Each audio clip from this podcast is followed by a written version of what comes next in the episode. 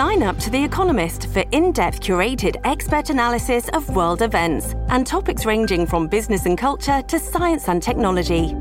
You'll get the weekly digital edition, online only articles, curated newsletters on politics, the markets, science, culture, and China, and full access to The Economist Podcast Plus. The Economist is independent journalism for independent thinking. Go to economist.com and get your first month free.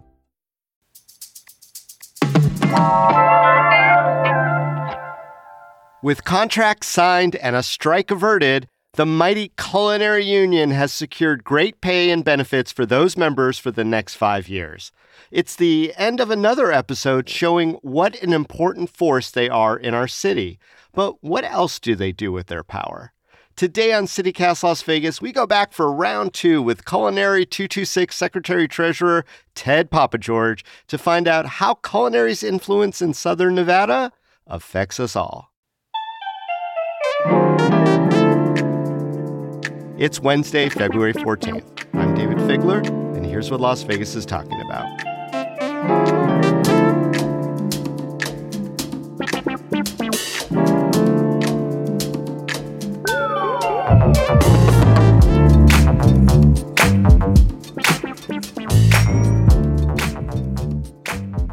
Ted Pappageorge, thanks for coming back to City Cast Las Vegas for a little more. Well, I'm happy to be here. We've had uh, we've had a great year, and we got a lot of things uh, coming up too this year. So we're very excited and uh, happy to be here. Yeah, and I want to give an update to everyone uh, who's not following it, but it does seem like virtually all the hotels that you didn't have contracts with have fallen into place. So 100% congratulations on your success. Um, Ted, the the last time we talked, we you and I gently sparred a bit about the tactics the culinary used to get to their goals. And I will say, Ted, you made a very convincing case that when it comes to getting fair wages and protections for your members, it's gloves off. But um, I still do have one question, which is do even you think that sometimes those tactics can go a little far? Uh, no, I don't think so. I think here's the key is that you have to be measured in your response. We're we're dealing with relationships. Uh, the companies that we're negotiating with, that we have contracts, they're not union busters like Stations Casinos, for example. It's almost like a marriage. Mm-hmm. And the question is is there going to be a divorce? No, there's not. Is there going to be a disagreement or a fight over finances? Yeah, there is. Um, so when you've got a very large, well funded company, then uh, you've got to make sure that you are moving in steps, and those steps have to escalate. And a very large, powerful company also needs to understand there's going to be opportunities to come to an agreement along the way, but they also have to understand that that escalation of pressure is going to happen. It is inevitable up to and including a strike. So I want to stop you there just because yeah. I loved your marriage metaphor and I get it, but you know, sometimes there's boundaries in a marriage that perhaps uh, one party doesn't recognize are really going to impact the other party in a way. and and and I want to talk about word choices. You know, uh, this time around, uh, we did see some big culinary protests with signs that were labeled unfair in really big, bold letters. I saw him in front of the Sahara and the Stratosphere while negotiations were going on. So let me just ask you, Ted, uh, uh, you could be the bride or the groom here, uh, but what exactly did these companies, which do now have contracts, do that was so unfair?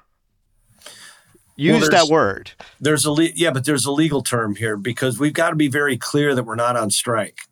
Right. So, and and there's some real legal ramifications for that. So unfair is something that um, is a very clear legal term that you know essentially these are informational protests and we're not on strike.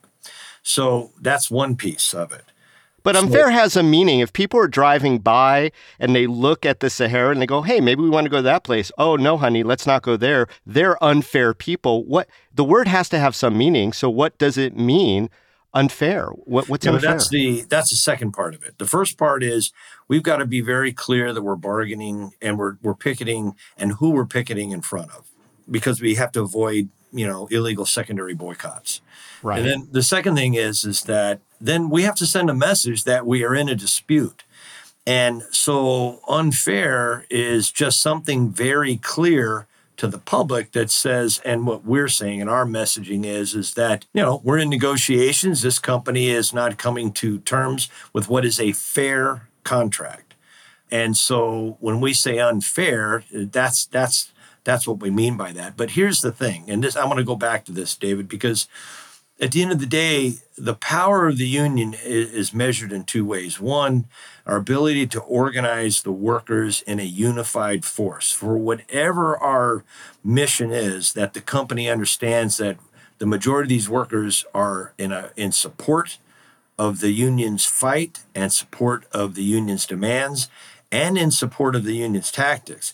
That's one hmm. measure of union's power. The other measure is how well we can communicate, in our case, in the hospitality industry, with the customer and doing it in a legal way, um, but that escalates that that conversation with the customer that starts out in a very mild way, which unfair in our term is pretty mild. And but, but not every customer, not every tourist who might want to patronize the Strat or Sahara or any of the other hotels where unfair was brandished are going to know that nuance. And is it possible that maybe that's the kind of thing that is, I'm just going to say it, unfair to call them unfair while they're still at the negotiating table, while they're still bargaining in good faith? No, I, we don't think so. And because the idea that somehow you've got to play in the world of lawyers and judges and and bargaining tables is kind of foolish for an actual union that wants to beat a massive company. The company would love that nothing ever happens out of the realm of the bargaining room and that they can just bring in more lawyers and win um, and spend more money. Uh, look, unions are never going to outspend a company and they're never going to outlawyer a company. And in the end of the day, where the union has its powers with the members, uh, period. You know, I, I get it. I, I, mean, you know, you want right. to work and fight hard for your people. Uh, I, I, do want to move on to uh, other fights that, that the culinary union does get involved in sometimes. And, sure. you know, Last time you were on the podcast, you gave us fascinating nuts and bolts of negotiations. And I think a lot of people really appreciated that. Um, so this time I, I do want to kind of shift gears a little bit and talk about another function of the union. Um, pretty much every observer out there worth their salt calls Culinary 226 one of the most powerful forces in Nevada politics. I, I want to ask you, Ted Pappageorge, how powerful do you think culinary is in Nevada? Okay. I think that over a period of the last 30 years, we've worked hard with our members to organize them and educate them that working class issues deserve a place at the legislature. They deserve a place at the table when politicians are running for election. We deserve a place at the Gaming Control Board and the Gaming Commission. We deserve a spot at the Las Vegas Convention Visitors Authority, the stadium board that was created by Allegiant Stadium, for example. But the way we're going to get that is by making sure that workers agree to come out and take time and talk to workers at the door.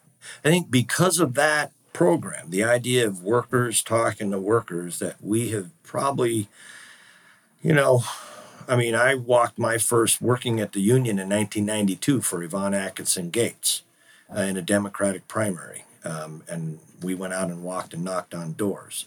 That was the beginning of it for me. But I would say for the last 20 years, we've made a very concerted effort for each election cycle, whether it's a presidential cycle or off year, to be in the streets and getting working class voters that are considered not likely voters to vote. I think mm. that has made us uh, someone to be reckoned with. And for all the right reasons that I talked about, about putting working class issues, kitchen table issues, and things that were just may not really be heard or actually represented on the table. And I, I think the culinary union can take credit for that. I am curious about this though. How do you pick what issues Culinary 226 will get involved with? So, like, we have a very large leadership structure. It might be a few thousand folks. We do regular large meetings uh, several times a year. Um, and we put out kind of all issues and have those folks kind of give feedback. Um, well, like what? Like where does that pool of issues come from? Well, it has to come from the leadership of the union, but we poll, we do polling of our own members. Um, some of it is just social media polling through our comms team, but it could be uh, outside polling, depending. But we also go through and specifically talk to workers face to face, person to person, table by table in employee dining room to get folks' feedback. So that with polling, with the idea of a representative group of a couple thousand that has their group of people they talk to comes back to us. And then at the end of the day, we have to make decisions because we can't do everything. Um, and we have to figure out, and this is something that's important, David. I want you to let me say this this thing about yeah what are unifying issues as opposed to dividing issues? Uh, our nature is a union. We're not a political organization. We're a union that does union issues first and politics second. But we've got to be able to beat a company. You've got to be able to pull people of all political persuasions that are may not agree at the ballot box at all. You've got to pull them together and hold them, and they have to say, "Yes, I'm going to get in the trenches." And risk my home, whatever, for a strike.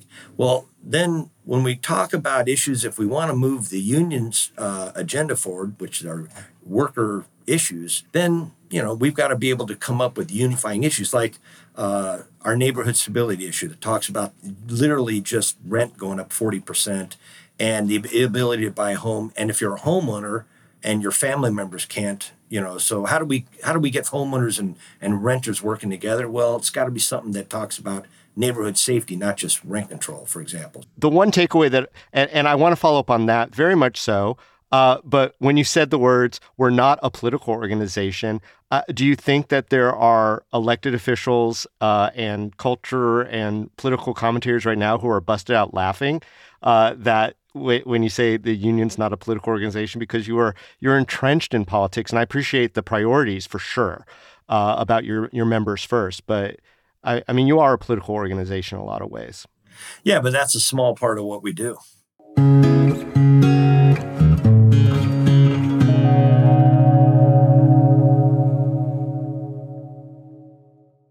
Deserves the best, and there's no better place to shop for Mother's Day than Whole Foods Market. They're your destination for unbeatable savings, from premium gifts to show-stopping flowers and irresistible desserts. Start by saving 33% with Prime on all body care and candles. Then get a 15-stem bunch of tulips for just $9.99 each with Prime. Round out Mom's menu with festive rosé, irresistible berry chantilly cake, and more special treats. Come celebrate Mother's Day at Whole Foods Market. Hey, it's Ryan Reynolds, and I'm here with Keith, co star of my upcoming film, If, only in theaters, May 17th. Do you want to tell people the big news?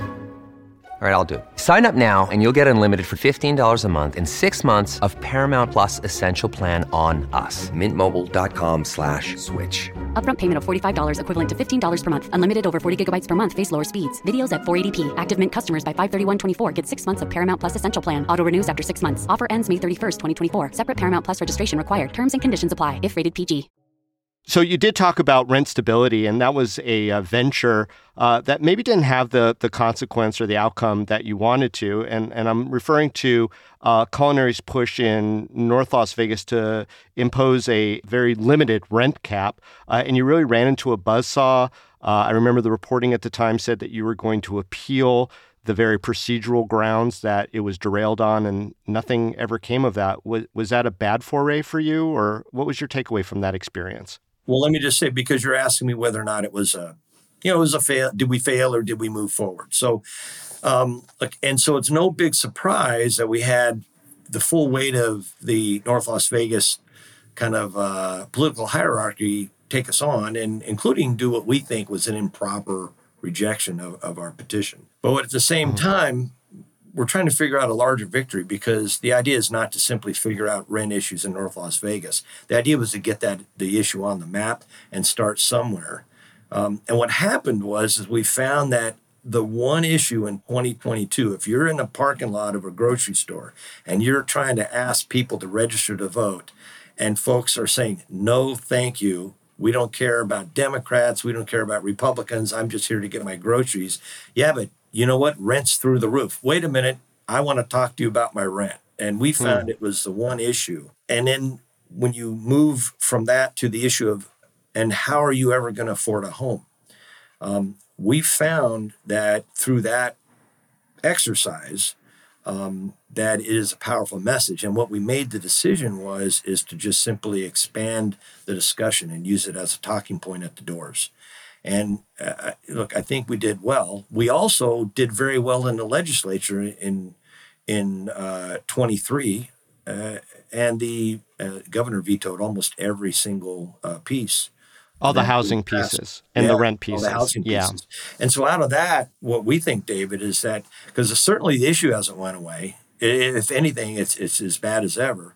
Um, it'll be another very powerful issue when we talk to working class voters um, to mobilize working class voters to to to get to the get registered and and get to the polls. Got it. Well, talking about the 2023 session, um, culinary did have some success in one area, and I want to talk about um, Ted, my least favorite legislative move or political move that culinary has ever made, if you allow that setup, um, and that was the push for a state lottery. Um, wh- why go down the path of a lottery of all things? And are you guys sticking with it uh, for the duration? Yeah, uh, look, we're going to stick with it. We talked to our members our members were overwhelmingly in favor of a lottery. Um, but the idea of of a lottery and combining that with this this massive shortfall in the state of Nevada on mental health and especially for for youth mental health. So there's two things that we looked at this, David. One is again, we're trying to figure out things that can take on an issue, a real issue, and make real progress. The second thing is that, okay, what are the methods to do that? And we had pushback from folks that said, well, you know, a lottery is something that play, preys on, you know, the least uh, uh, affordable folks that can afford it the least and other certain things. Here's part of our yeah. Problem. It's a low barrier, high access that mostly focuses on depressed and poverty-stricken neighborhoods. I mean, that's proven. Uh, that's why it's called a regressive tax. It's that, a it's, that, it's a horror show and yet that's the one that you picked. And, and Ted, I, I, just have to get this really clear. I, I appreciate the efforts of culinary uh, more than you know to support I, uh, an idea of expansive teen and youth mental health care in our community. A, that's not even part of this legislation. I mean, it's something you hope for down the road that this would be an income source. But B, are you are you just not caring about the horrors of lottery into our system that already has ample gaming options that are, as is, very difficult to maintain the healthy social responsibility balance. Yeah, look, I, I think you're ignoring the me- mechanics of what it takes to actually get stuff done when you when you make those criticisms because they're very easily made criticisms and they're kind of already fabricated and and there's reality to them. Except that when you look at Nevada um, and you look at the fact that on every street corner there's you know video poker machines in every gas station and and grocery stores and everything else. So the idea when we hear folks that say, "Oh, we can't do that. That's regressive."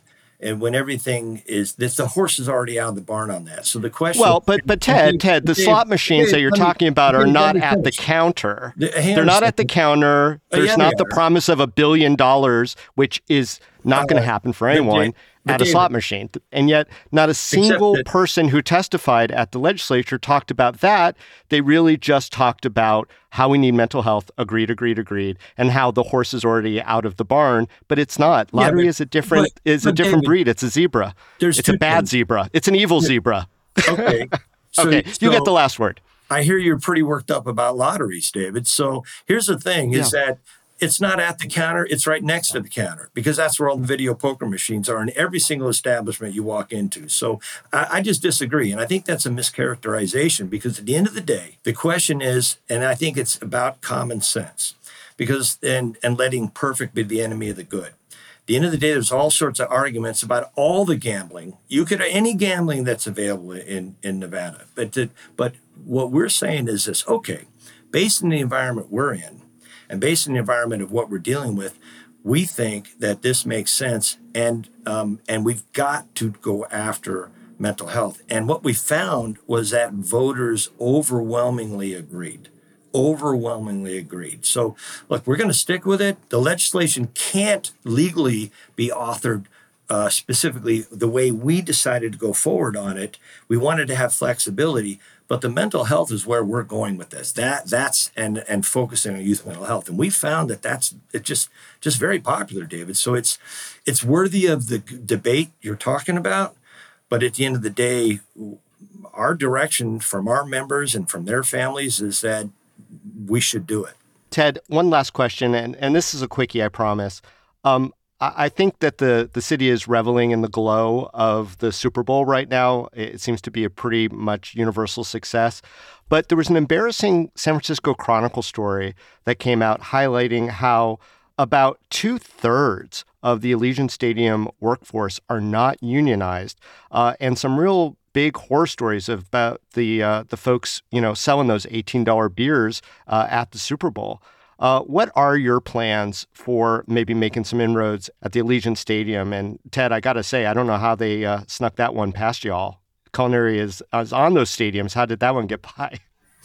Well, we have about a third of those workers organized, but right. at the end of the day, the Raiders have responsibility here. Um, they're, you know, fully unionized in Oakland, um, but they have not agreed to unionize the workforce to that extent here in Las Vegas. And we are, uh, this, this goes to kind of the foundation of what it really means for workers to have a right to be in the union. Because the law says you have the right to be in the union. That doesn't mean anything really, because mm-hmm. the, the, the penalties are so uh, small for somebody that breaks the National Labor Relations Act and wants to break the law, appeal and appeal, and force elections that really aren't fair elections. And it can go on forever. We saw that at the Santa Fe in the 90s, where we went to an election and the company then sold to stations and seven years later and they stations fired everybody when they bought the santa fe so the yeah but idea, but as far as allegiant goes is I'm, I'm guessing it's on your radar but i'm just curious what the game plan is well, uh, what we think, what we're going to do is now that we've finished these contracts, this Nevada and, and, and Las Vegas especially is changing. And we are going to focus on stadiums, event centers, um, and uh, arenas because those workers that they're part-time jobs first of all they're all part-time mm-hmm. jobs so that's the reason why they've got to be properly compensated but then you also if you can work in multiple arenas. And for example, you can get credit for healthcare hours and they can add up. You can become eligible, and those jobs can be good union jobs. They can't be good union jobs just by working in Allegiant. There's not enough full time work. Um, and all that tax money went to that with the promise of, of great jobs. So the idea is to organize the sector. And then those workers can work at the Sphere. They can work at the Convention Center. They work in MGM Grand Garden. They can work at Allegiant. They can work at T-Mobile, and they can put together a, a real, um, you know, work a day and work week, and that can support a family. And that would trigger those those sort of benefits that the union uh, has in Las Vegas, at least traditionally uh, secured for uh, the members who work in the hospitality industry. No, absolutely. So we've asked mm-hmm. the Raiders to uh, agree to neutrality for that ex- that remaining two thirds of the workforce. And the ball's in the Raiders' court right now. You know, we've sent uh, communications to the Raiders. The NFL Players Association has has joined the fray and said we're going to support uh, these workers, and uh, and we're optimistic. Um, on uh, well, when they respond, you, you promise to send us a, a note. Let us know. Be Absolutely. the first, one of the first. I, I can commit to that, David. All right, awesome. Ted Pappageorge, thank you again for coming back here on City Cast Las Vegas. Thanks again, David. Appreciate it. It's been a pleasure.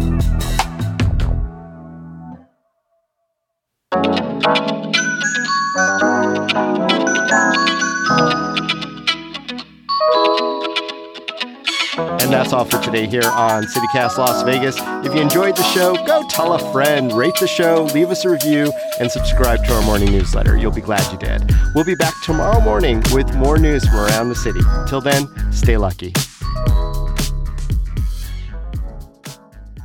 I'm really stuck on the word a little bit, and I'm trying to think of like what would be better. Like you could just call them, you know, poopy mean people or something. I don't even know.